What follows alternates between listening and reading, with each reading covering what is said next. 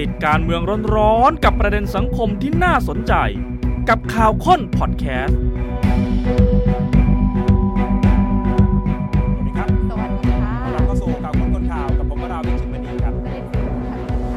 แม้ว่าการดำเนินนโยบายของรัฐบาลหลายเรื่องอาจจะไม่ใช่เรื่องง่ายนะครับ ถ้าเทียบกับตอนที่หาเสียงเลือกตั้ง พอมาเป็นพักร่วมรัฐบาล พออาจจะมาเจอระบบราชการ ค่ะ หลาย ๆ อย่างความเป็นนายกรัฐมนตรีมาจากภาคธุรกิจ อืม ต้องการจะให้เดินเร็ว แต่มันก็อาจจะไม่ได้เร็วแบบนั้น ไหนจะตอนตั้งรัฐบาล ก็เป็นจุดเริ่มต้นของการขาดทุนไปไม่น้อย ในแง่ในทางการเมือง คุณจะมีแต่ไหม สำหรับพักเพื่อ ไทย แต่ทั้งหมดนี้ เออ ถ้าข่าวค้นคนข่าววิเคราะห์ได้ ค่ะ คนในรัฐบาลก็วิเคราะห์ได้ ยังไงเขาก็รู้เช่นเดียวกัน ครับ แน่นอนนะคะ การจะแก้เกมกลับมาเพื่อให้ตัวเองเนี่ยพลิกวิกฤตเป็นโอกาส ก็ต้องดึงข้อดีที่มีอยู่ออกมาโชว์ให้เห็นมากที่สุด หลาย ๆ อย่าง โดยเฉพาะบทบาทของนายกรัฐมนตรี ถ้าถอดความหมายออกมา น่าจะส่งผลที่จะ อืม ทำให้เสถียรภาพของรัฐบาล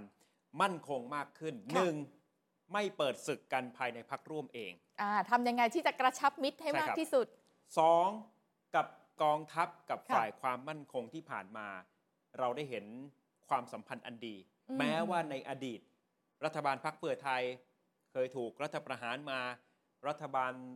ยุคไทยรักไทย คืออย่างนี้เขาเจ็บมาเยอะ ใช่ เขาจะไม่เดินเกมแบบเดิมอีกแล้ว ก็เห็นการ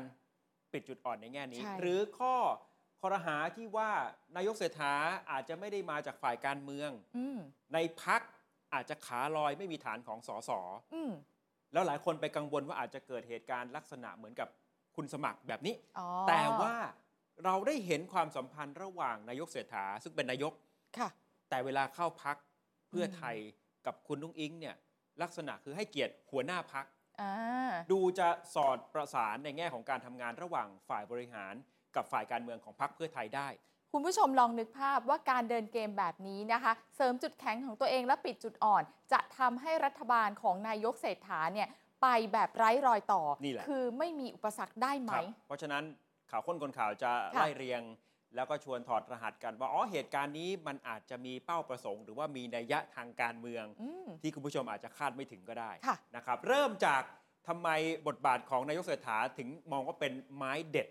เพราะว่าท่านเป็นคนต้องนำพารัตนาวาพรรคเพื่อไทย ไปให้ตลอดรอดฝั่งให้ได้ เป็นนายท้ายเรือคอย ตอน คัดท้าย เริ่มต้นอาจจะมี ค่ะ อุปสรรค มีคลื่นลม มีขวากหน้ำหน่อย อืม เพราะว่าตั้งรัฐบาลโดยที่ไม่มีก้าวไกล ใช่ ข้ามขั้วมาก็ถูกวิพากษ์วิจารณ์เยอะ เรียกนะครับ ว่าต้นทุนน่ะมีมาน้อย แต่ถ้ามองอีกด้านหนึ่งถ้าย้อนกลับไปนะ ค่ะ ถ้าเพื่อไทยจับมือกับพรรคก้าวไกลเป็นรัฐบาล โอกาส อืม ที่เพื่อไทยจะโดดเด่นในแง่ของการเอานโยบายของตัวเองออกมาผลักดัน ให้ผู้คนจดจำอ่ะมันก็ยากนะ จะยากกว่านี้ไม่มีดีกว่า ดิจิทัลวอลเล็ตเนี่ยเพื่อไทย ค่ะ ตอนที่พยายามจะตั้งรัฐบาลกับก้าวไกลคือถอยไปแล้วนะ เออ เพราะว่างบประมาณมันคือก้อนเดียวกันกับที่ก้าวไกลเขาจะไปทำสวัสดิการ อ่า ก็จะไม่มี ใช่ ผลงานนี้ ม ของรัฐบาลพรรคเพื่อไทย เพราะฉะนั้นถ้ามองในทางการเมือง ถ้าคุณจะโดดเด่นในจังหวะเริ่มต้นตอน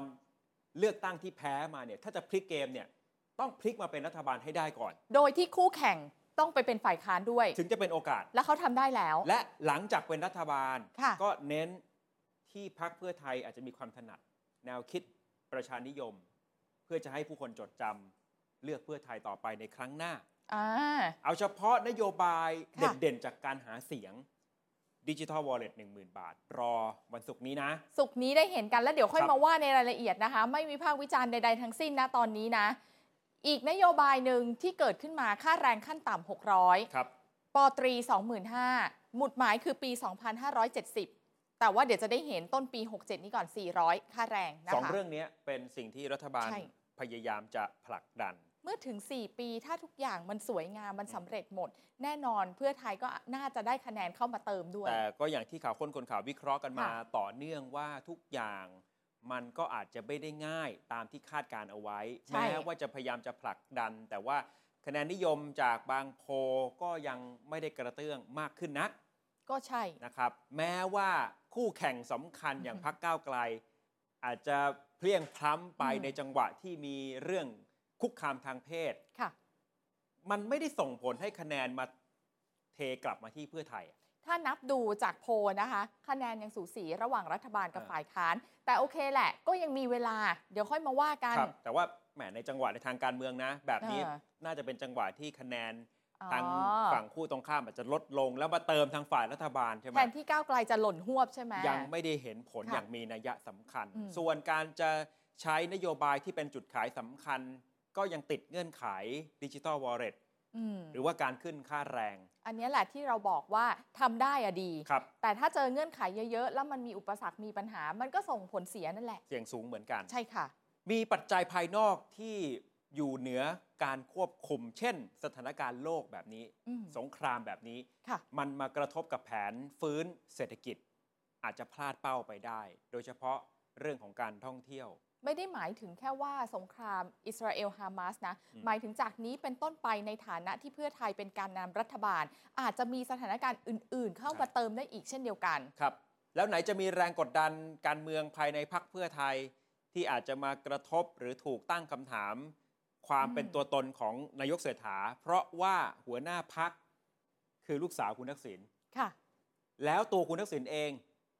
ก็เตรียมจะพ้นโทษ เห็นไหมมันจะมาผนวกกันในห่วงเวลาใกล้ ๆ กัน บวกกับการ คุ ป ณหญิง รากฏตัวของคุณหญิงพจมาน ที่เรียก งม ว่า องกันว่า มีนัยยะสำคัญคืออ ม บางห่วงเวลาทำไมถึงปรากฏตัว นัยยะคือเป็นยังคงเป็นผู้มีอำนาจใน ใช่ พักเพื่อไทยอยู่ และพอปรากฏตัวอย่างเช่น ปรากฏตัวคู่กับลูกสาวคุณลุงอิง ครับ อ่าอันนี้คือดันคุณลุงอิงใช่ไหม นี่คืออุปสรรคขวากหนาม ค่ะ ที่อาจจะทำให้สิ่งที่คาดการเอาไว้ มันจะเดินตามไปไม่ได้ แต่อย่างที่บอกครับ ถ้าเรามองเห็นคนในรัฐบาลก็ต้องมองเห็นเช่นกัน เพราะฉะนั้นก็มีหลายอย่างที่พยายามจะมาพลิกเกม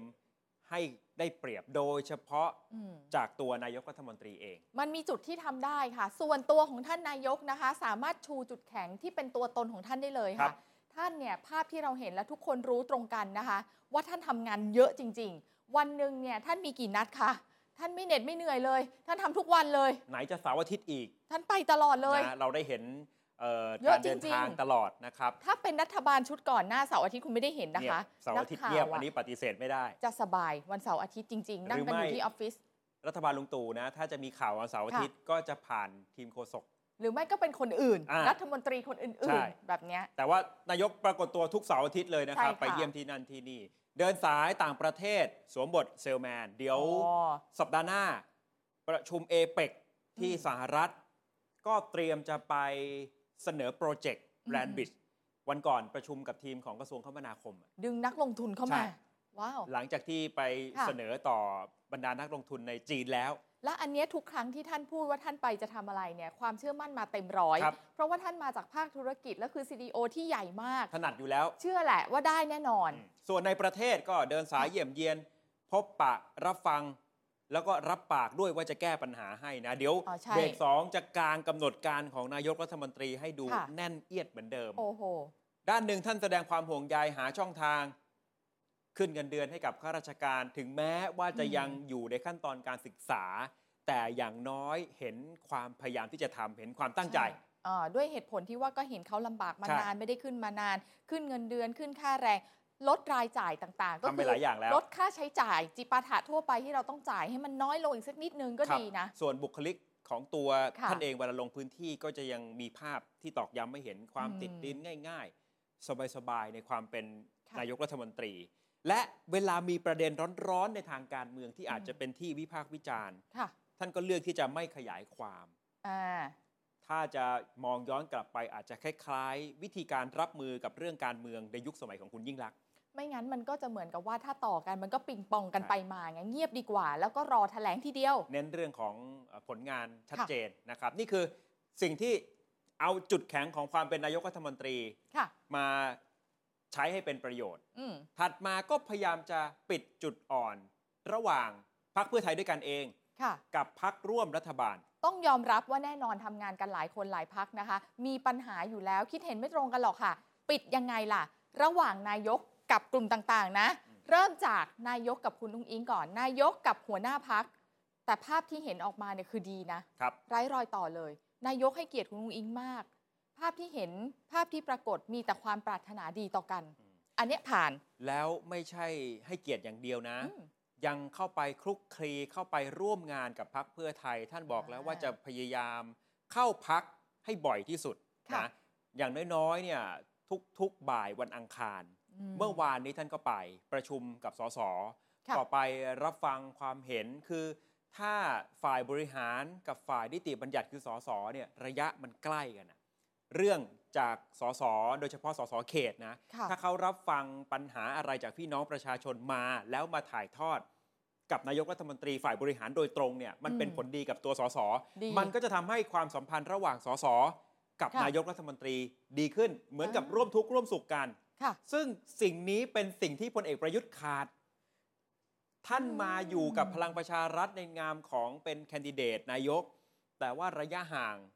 กับส อืม สเนี่ยมีสูงมาก ไม่ค่อยเห็นว่าเข้าพัก ไม่ค่อยเห็นว่าได้คุยตัวต่อตัว ไม่มีเลยดีกว่า เหตุที่เห็นเนี่ยคือข่าวตอนไปปลา ค ย รับ รัฐบาลละสอสอออกมาบ่นไง ใช่ ว่าโหอยากจะเข้าหานายกอะเข้าหายากมากเลย ก็นี่เป็น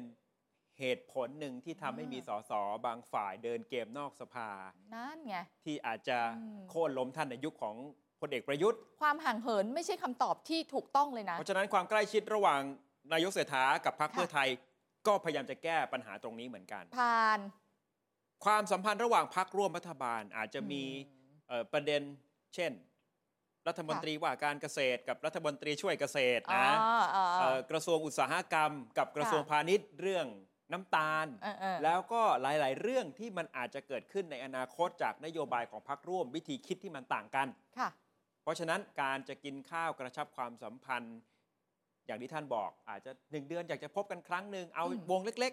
ๆ ระดับหัวหน้าพักพอ นี่เป็นวิธีการแบบนักบริหารธุรกิจเลย อ่ะ นะ เดี๋ยวให้ดูภาพนี้ อ่า ในเบรกที่ 2 เพราะว่าหลาย ค่ะ ๆ คนก็เริ่ม น่าจะตอนเนี้ยเอ่อ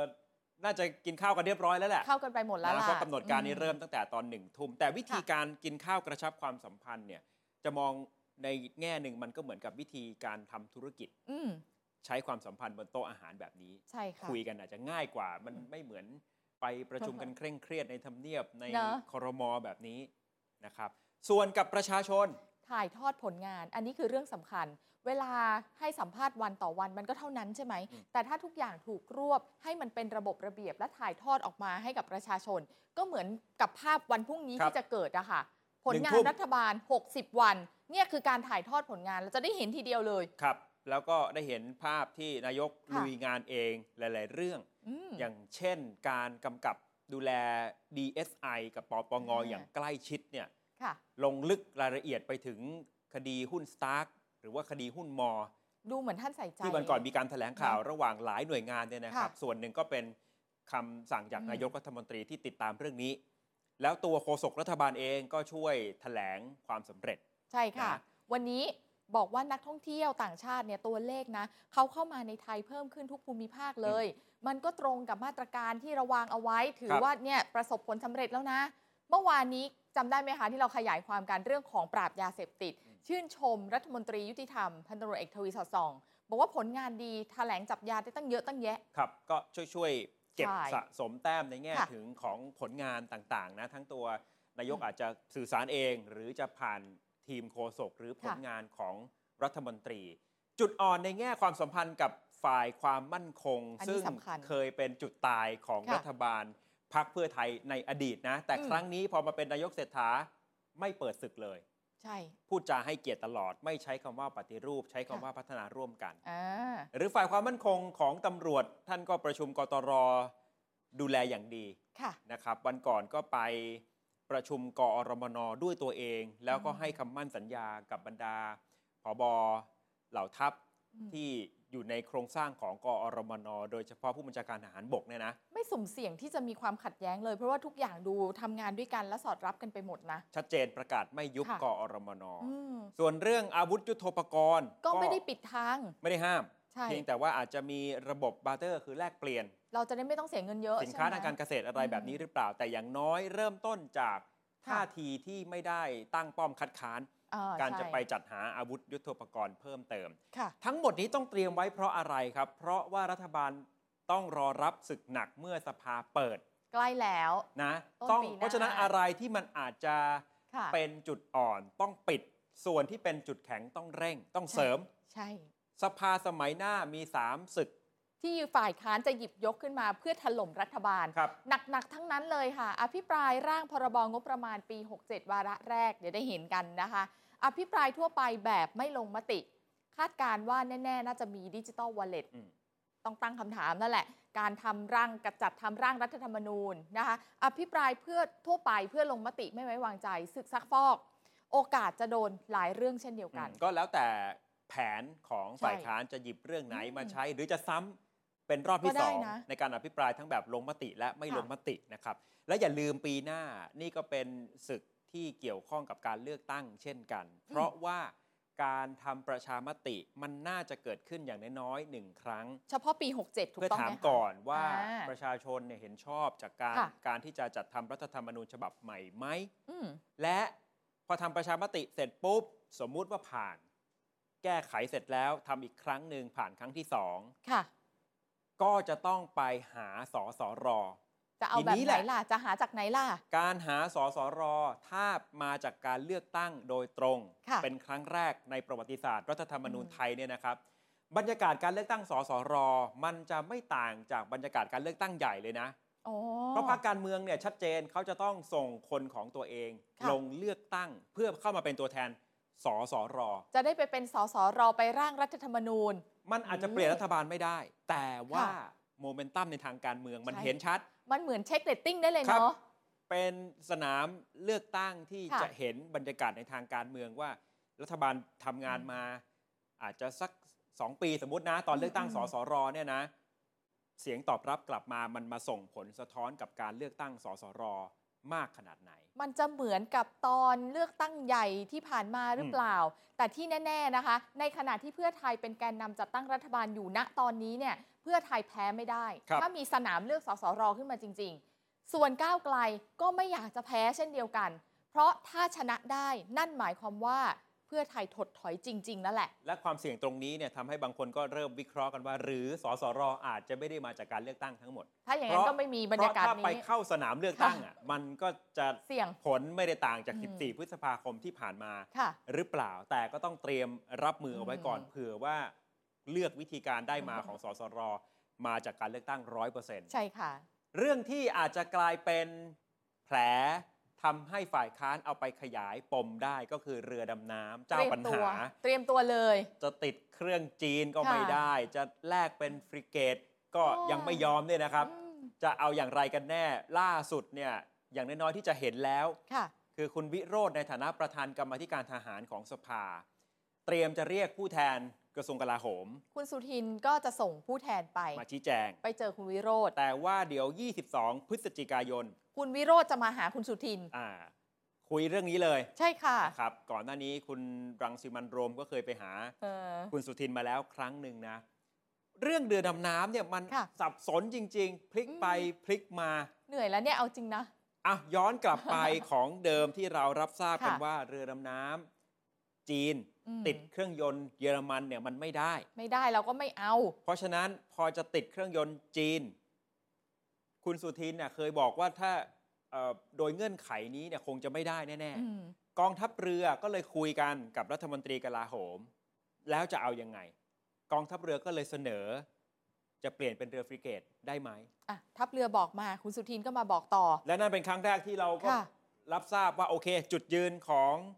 กลาโหม กับกองทัพเรืออคือขอเปลี่ยนเป็นฟริเกตก็แล้วกัน เราอะรู้แค่นี้จริง ๆ เพราะ อ่ะ ว่าคำถามถัดๆมามันยังไม่มีความชัดเจน ครับ ถ้าสมมติว่ากองทัพเรือเสนอมาถึงคุณสุทินจริง ๆ นะคะ ว่าเปลี่ยนนะ ขอเป็นเรือฟริเกต แต่ทีนี้เงินน่ะทำยังไง อืม เราก็รู้แค่ว่าเหมือนว่าต้องจ่ายเพิ่ม แล้วก็จะได้เรือฟริเกตมา เพราะว่าเราจ่ายไปแล้ว 7,000 ใช่ ล้าน ฟรีเกตเนี่ยมันอาจจะหมื่นสี่หมื่นห้า ใช่ เราก็ต้องจ่ายเพิ่มในส่วนนี้ก็ยัง ค่ะ ไม่ชัดเจนขนาดนั้น ใช่ หรือจะเสนอแลกเรือหรือตั้งโครงการใหม่ซื้อเรือฟรีเกต อืม เพิ่ม ในแง่รายละเอียดเนี่ยมันยังก้าวไปไม่ถึงจุดนั้น แต่เอาเป็นว่าพยายามจะเปลี่ยนเป็นฟรีเกตเอาแบบนี้ก็แล้วกัน อ่าใช่เข้าใจแบบนี้ ข้อมูลก็อยู่แบบนี้ ค่ะ มีเสียงวิพากษ์วิจารณ์เอ๊ะมันคุ้มไหม เออ ปรากฏว่าเมื่อวานนี้ในประเทศไทยมีนิทรรศการจัดแสดงเรื่องอาวุธยุโทโธปกรณ์ ใช่ค่ะ แล้วบริษัท CSOC รัฐวิสาหกิจของจีนที่เป็นบริษัทต่อเรือดำน้ำให้ประเทศไทยเนี่ยเข้ามาร่วมงานนี้ด้วย อืม ถึงได้มีการประชุมวงเล็ก ค่ะ ผู้แทนของกองทัพเรือ กับผู้แทนของบริษัท เขาก็คุยกัน CSOC ตอบว่าอะไร ไม่มีอำนาจตัดสินใจ ครับ ต้องเป็นหน่วยงานระดับรัฐคือ G2G รัฐคุยกับรัฐเท่านั้น เขาเป็นแค่บริษัทผู้ผลิต เขาก็อยู่ภายใต้รัฐบาลจีนอีกทีนึง เขาแค่ได้รับคำสั่งให้ต่อเรือ ใช่ ดำน้ำเอ่อรัฐวิสาหกิจของจีนที่เกี่ยวกับอาวุธ อืม ยุโทโธปกรณ์นี่มีเยอะมากนะ ค่ะ คืออย่างถ้าเป็นฟริเกตเนี่ย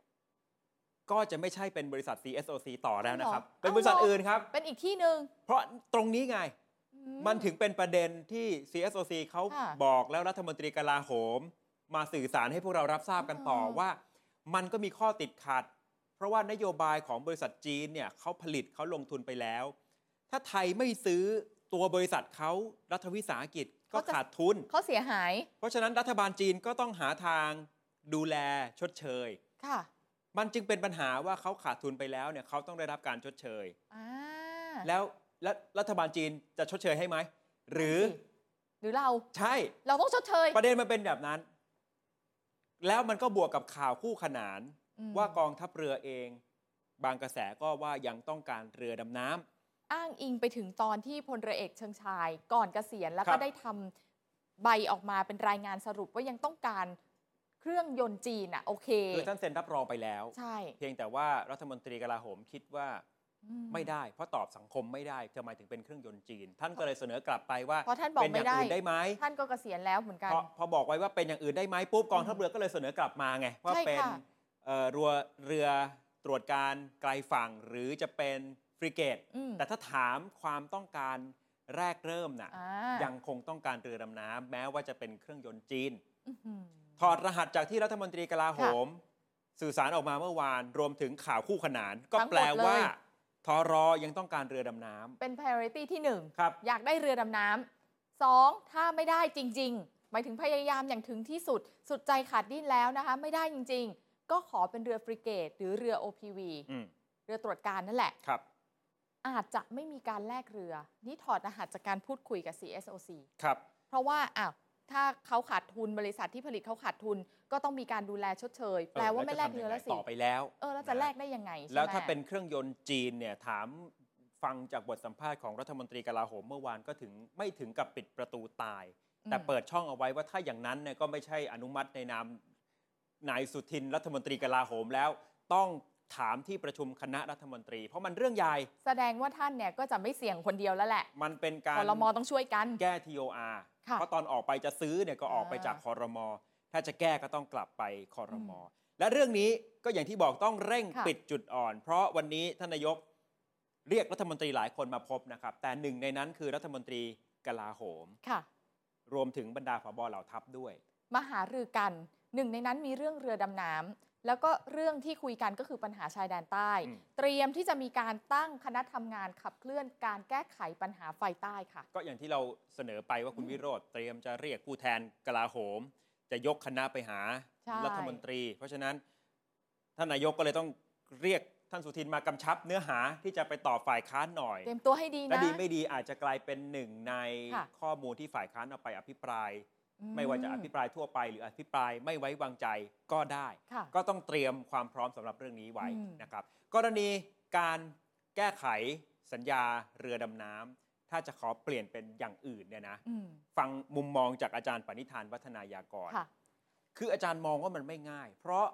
มันต้องมองในเชิงยุทธศาสตร์ด้วย ก็ในเมื่อตอนที่เราจะเอาเรือดำน้ำเนี่ยเราวางยุทธศาสตร์ วางนโยบายป้องกันประเทศ ด้านการทหาร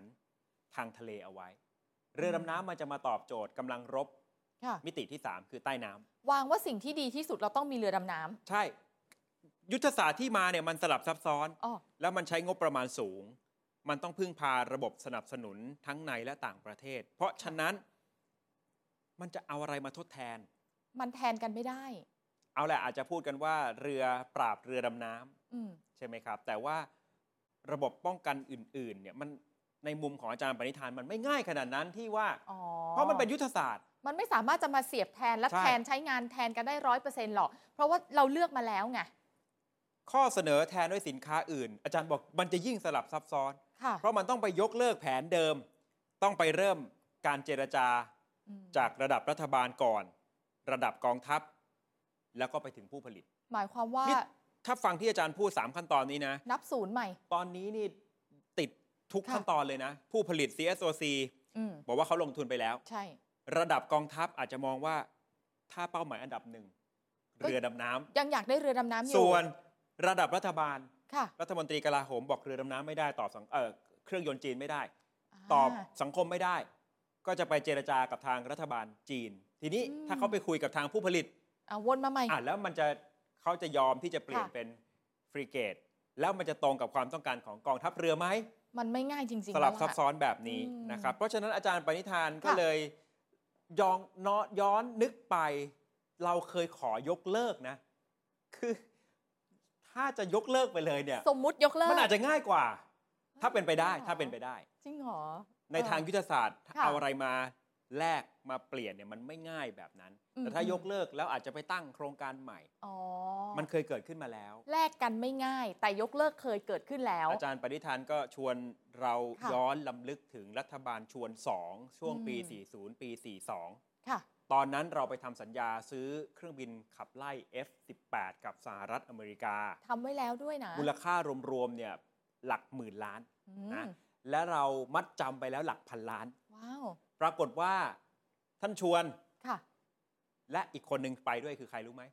คุณอภิสิทธิ์เวชชาชีวะ ไปด้วยกัน ไปทำหน้าที่เป็นล่ามให้ท่านชวน โห ไปคุยกับผู้นำสหรัฐ ค่ะ เอ่อบิลคลินตัน อืมอืม บอกเนี่ยมันวิกฤตเศรษฐกิจต้มยำกุ้ง ท่านก็พูดไป ไม่ไหวจริง ๆ อธิบาย ซื้อไม่ได้ อเมริกาบอกเข้าใจโอเค ฮะ ยกเลิกโครงการได้ วิธีการก็อย่างที่บอกเป็นการเจรจาโดยตรงของผู้นำ อ่า ตรงเลย อืม นะคุณอภิสิทธิ์ไปด้วยเนี่ย แล้วภายหลังท่านชวนเคยเล่าให้ฟังตอนหาเสียงอะ่ะ ค่ะ ท่านบอกว่าท่านอ่ะได้คืบจะเอาศอก หืม คือได้คืบนี่หมายถึงว่ายกเลิกโครงการได้แล้ว ยกเลิกได้ละ ส่วนจะเอาศอกคือ ค่ะ ขอมัดจำคืนด้วย ว้ายแล้วได้ไหม ได้ อะ มาอีกพันกว่าล้านคืนมา จากสหรัฐอเมริกาบิลคลินตันสหรัฐบอกว่าประเทศไทยจะเป็นประเทศสุดประเทศแรกและประเทศสุดท้ายนะ ที่อเมริกาจะยอมแบบนี้ ไม่ให้ใครอีกแล้ว เออคือ แต่ท่านชวนท่านก็เคยให้ เออ สัมภาษณ์นะ ว่าจะเอาเรื่อง F18 ที่ท่านไปขอคืนมา ม มาเทียบกับโครงการเรือดำน้ำไม่ได้ อืม แต่ว่ามันเห็นวิธีการเจรจาใน ใช่ ระดับผู้น อ๋อจริง ำถ้าเราย้อนจากประวัติศาสตร์ในช่วงเวลานั้น กลับมาที่เรือดำน้ำถ้าหากยกเลิก นะ ในโจทย์นี้นะ ครั คะ บ อาจารย์ปณิธานมองว่ามันไม่สามารถที่จะเลี่ยงข้อบกพร่องต่างๆ หรือความเสียหายกับระบบป้องกันประเทศในระยะยาวได้ เพราะอยู่ดีๆ เราก็ไม่มีไง รวมไปถึงชวนมองไปว่า สมมุติในอนาคตมันเกิดปัญหาความมั่นคง โดยเฉพาะที่มันเกี่ยวข้องทางทะเลอะ อืม แล้วเราไม่มีเรือดำน้ำอ่ะแล้วใครจะรับผิดชอบ ครับมัน รับ ถึง ผิ ต้ ด อง ชอบยังไง ย้อนกลับไปดูยุทธศาสตร์ที่วางไว้ว่า เอออ อะไรคือความจำเป็นกันแน่ มันก็พูดง่าย ๆ ก็คือเป้าหมายนะที่เราเคยคุยกันไว้อะมันยังเหมือนเดิมอยู่ไหม เพราะว่าตอนที่จะมีเรือดำน้ำก็เพราะว่าเรื่องของการวาง ค่ะ ยุทธศาสตร์เอาไว้ ไม่ใช่ว่าแค่เอ้ยจ่ายไปแล้วแล้วเปลี่ยนเป็นของอย่างอื่น เออ มันไม่ง่าย เพื่อ นะ แค่รักษาความสัมพันธ์อาจจะไม่พอที่จะมาเอ่อ ค่ะ ตอบโจทย์เรื่องยุทธศาสตร์นี่มุมมองจากอาจารย์ปณิธานนะ ค่ะ ครับนี่ประเด็นหนึ่งส่วนอีกประเด็นหนึ่งเรื่องการแก้ปัญหาไฟใต้ ที่จะตั้งคณะทำงานขึ้นมาถูกไหม ที่วันนี้นายกอาจจะเรียก ค่ะ หลายท่านไปพูดคุย อืม เรื่องนี้ด้วยเนี่ยนะครับ ผู้เชี่ยวชาญด้านความมั่นคงก็มองว่าเอ๊ะตอนเนี้ยยังไม่ได้เห็นชัดเจน เรื่องของการตั้งคณะทำงานขึ้นมาแก้ปัญหาไฟใต้ ค่ะ ก็อาจจะเป็นท่าทีเป็นความเคลื่อนไหว ที่มันถอดรหัสได้ว่า อ่า รัฐบาลชุดนี้จะยังคงใช้กองทัพ เดินหน้าภารกิจดับไฟใต้เหมือนเดิม เหมือนเดิม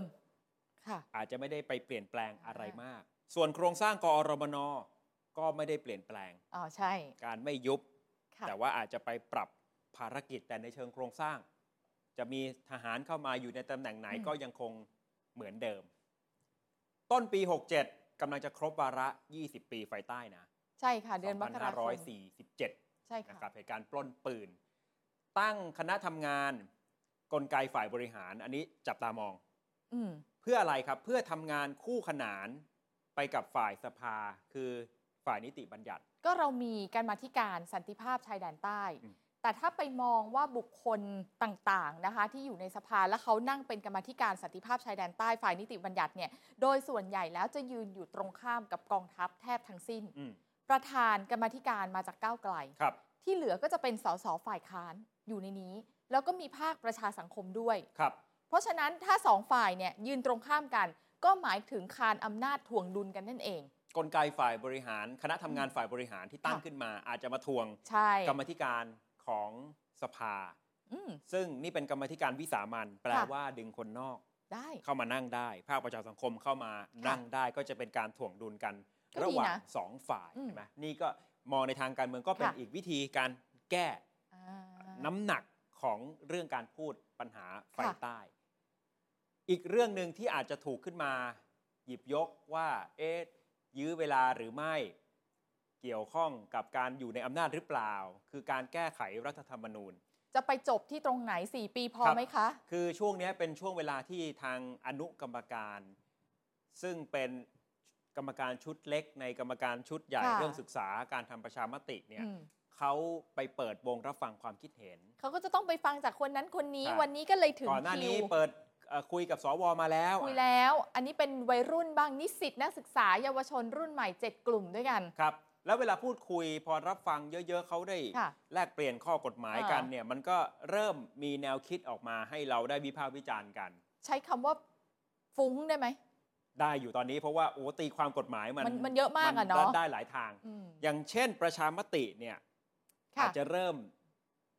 ตกผลึกกันละ แน่ ๆ อย่างน้อยต้องมี 3 ครั้ง อย่างน้อยคือ 3 นะ เซฟสุดเนี่ยสามครั้ง แต่ถ้ามากกว่านั้นก็ไปได้ถึง 4 ครั้ง เป็นไปได้ 3 ครั้งมาจากไหนก่อนเริ่ม า อันนี้ตามคำวินิจฉัยของสารรัฐธรรมนูญ อันนี้แหละที่บอกว่าภายในปี 67 ครับ หลังจาก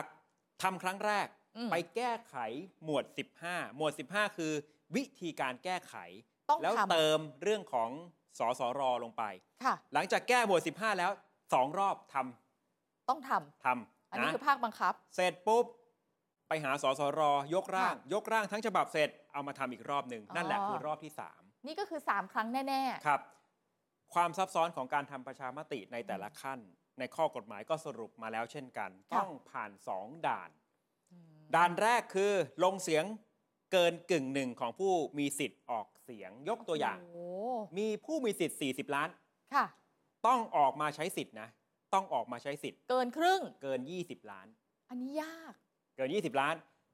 กับด่านที่ 2 เสียงเห็นชอบก็ต้อง ค่ะ เกินกึ่งหนึ่งของผู้ออกมาใช้สิทธิ์ สมมุติ อืม ว่าออกมาใช้สิทธิ์ 22 ล้าน ก็ต้องเกิน เกินกึ่งหนึ่งก็ต้องเกิน 11 ล้าน 11 หมายความว่าทั้งสองที่จะต้องเกินเกินครึ่งหนึ่งเนี่ย หมายความว่าต้องเกินครึ่งทั้งประชามติครั้งที่หนึ่งครั้งที่สองและครั้งที่สาม ใช่ทุก ต้อง ครั้ เป็น ง แบบนี้ มันกติกาเดี ทุ ยวกัน ครั้งอื้อหือ ถ้าด่านแรกคน ค่ะ ออกมาใช้สิทธิ์ไม่เกินครึ่ง เออ ก็จบเลย ใช่ นี่คือตามกฎหมายประชามติแต่ความเสี่ยงมันอยู่ตรงนี้ว่ายิ่งทำหลายครั้งเนี่ย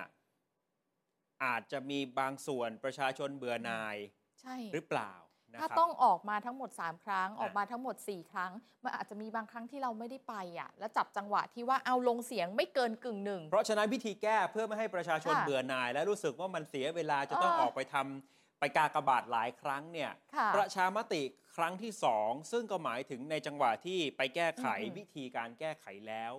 ต้องเอาไปทำประชามติเนี่ยอาจจะเป็นจังหวะที่ตรงกับการเลือกตั้งนายกอบจปี 68 พอดี เป็นไปได้ไหมก็ทำวันเดียวกันนั้นเลยทำพร้อมกันไปเลย ไหนๆออกมาแล้วนะครับ แต่ต้องแก้กฎหมายนะ อันนี้ ก็ วุ่นวายอยู่ เพิ่มความซับซ้อนนิดหน่อย ค่ะ นะนี่คือความเสี่ยงคือในแง่ อืม ว่าเอ๊ะทำสามครั้งจะเบื่อไหมมันจะ ค่ะ ผ่านด่านทางกฎหมายสองขั้นนี้ โอ้ หรือเปล่า ยาก ไหนจะเรื่องงบประมาณ ค่ะ วันนี้เลขาธิการกกตก็ให้ อืม ข้อมูล แล้วคุณนิกรจำนงก็ออกมาสื่อสารต่อนะครับ เรื่องของการทำประชามติ ใช้ตังค์เท่าไหร่ หนึ่งครั้งแบบกระดาษเอาปากกาไปขีดเนี่ยนะ เราเดินเข้าไปแล้วเราก็ไปกา 3,250 ล้านบาทต่อหนึ่งครั้ง เพราะฉะนั้นถ้า อืม 3 ครั้งก็เกือบหมื่นล้าน 6,800 นะส่วนถ้าจะทำประชามติผ่านเครื่องลงคะแนน เครื่องเนี้ยที่คุณผู้ชมเห็นเนี่ยก ค่ะ กตเขามีอยู่แล้วนะ แล้ว แต่ เรา ว่ายังไม่เคยใช้การ จริงเหรอ เลือกตั้งระดับชาติ อ๋อ แต่กกตเขาเอาเครื่องนี้ไปสนับสนุนการเลือกตั้ง ในองค์กรเอกชนบ้างคือเหมือนเป็นทดลองสนามเล็กๆก่อน แต่ถ้าจะเอามาใช้ในการเลือกตั้ง หรือการเลือกสสรทั้งประเทศนะครับ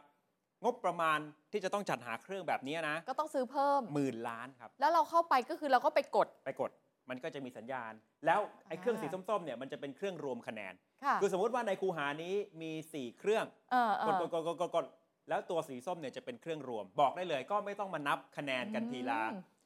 ใบเหมือนกับกระดาษ ค่ะ อันนี้กกตให้ข้อมูลมา ครั้งละ1 0,000 ล้านบาท ในในที่ประชุมก็ถามเหมือนกันแล้วถ้าลงผ่านแอปออนไลน์ ไม่ต้องมาที่คูหา อืม จะได้ประหยัดหน่อยใช่ไหมแต่ก็มีความกังวลมันจะถูกแฮ็กไหมมันจะมีเสถียรมากพอหรือเปล่า เพราะ เดี๋ยว นี่ ค มัน นจะตั้งคำถาม มัน เย เรื่อง อะ ความเป็นความตายชี้ขาดรัฐธรรมนูญกฎหมายสูงสุดของประเทศนะ ที่สำคัญที่สุดคือความโปร่งใสในการลงเนี่ยแหละ ว่าเราได้ลงจริงหรือเปล่า ครับ ฟังดูก็ไม่ง่าย อ๋อไม่ คำ ง่าย ถามจะเกิดขึ้นมาอุปสรรคมากขนาดนี้ จะจบที่การแก้รายมาตราหรือเปล่า คือถ้ามีคนบอกว่ามันแพงไปไหม อืม เริ่มตั้งคำถามว่าใช้งบเยอะไปหรือเปล่า ใช่ ทีเนี้ยอังั้นเรากลับมาแก้รายมาตราไหมไม่ต้องแก้ทั้งฉบับ นี่ หร ยัง อก ไม่รวมถึงข้อกังวลเกี่ยวกับ ค่ะ การไปแตะเนื้อหาบางส่วนที่ละเอียดอ่อนจากบางฝ่าย อืม ด้วยเนี่ยนะครับ มันจะย้อนกลับมาแก้รายมาตราไหมแต่ถ้าเป็น อืม แบบนั้นก็ต้องมีข้อควรระวัง อาจจะเกิดกระแสความไม่พอใจกลุ่มที่ต้องการผลักดันรัฐธรรมนูญฉบับใหม่ คือไม่ว่าจะออกหน้าไหน ก็จะเกิดกระแสไม่พอใจ ใช่ ที่ตีกลับมาถึงรัฐบาล รวมไปถึงว่าอาจจะมองว่าการทำประชามติหลาย ๆ ครั้ง ถึงแม้ว่ากฎหมายจะล็อกเอาไว้ก็เหอะแต่พอมันหลายครั้งปุ๊บเนี่ยนี่ยื้อเวลาหรือเปล่า ก็เกือบเกือบๆจะครบ 4 ปี อืม ซึ่งก็เป็นไทม์ไลน์ที่คนใน ค่ะ รัฐบาลก็ไม่ได้ปฏิเสธ